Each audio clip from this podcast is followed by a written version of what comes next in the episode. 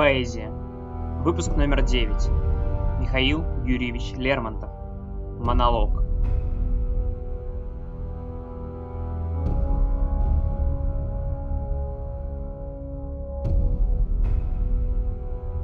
Поверь, ничтожество есть благо в здешнем свете.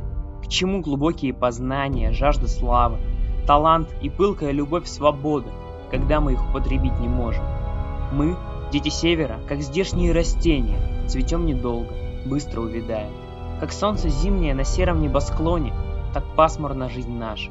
Так недолго ее однообразное течение, и душно кажется на родине, и сердцу тяжко, и душа тоскует, не зная ни любви, ни дружбы сладкой.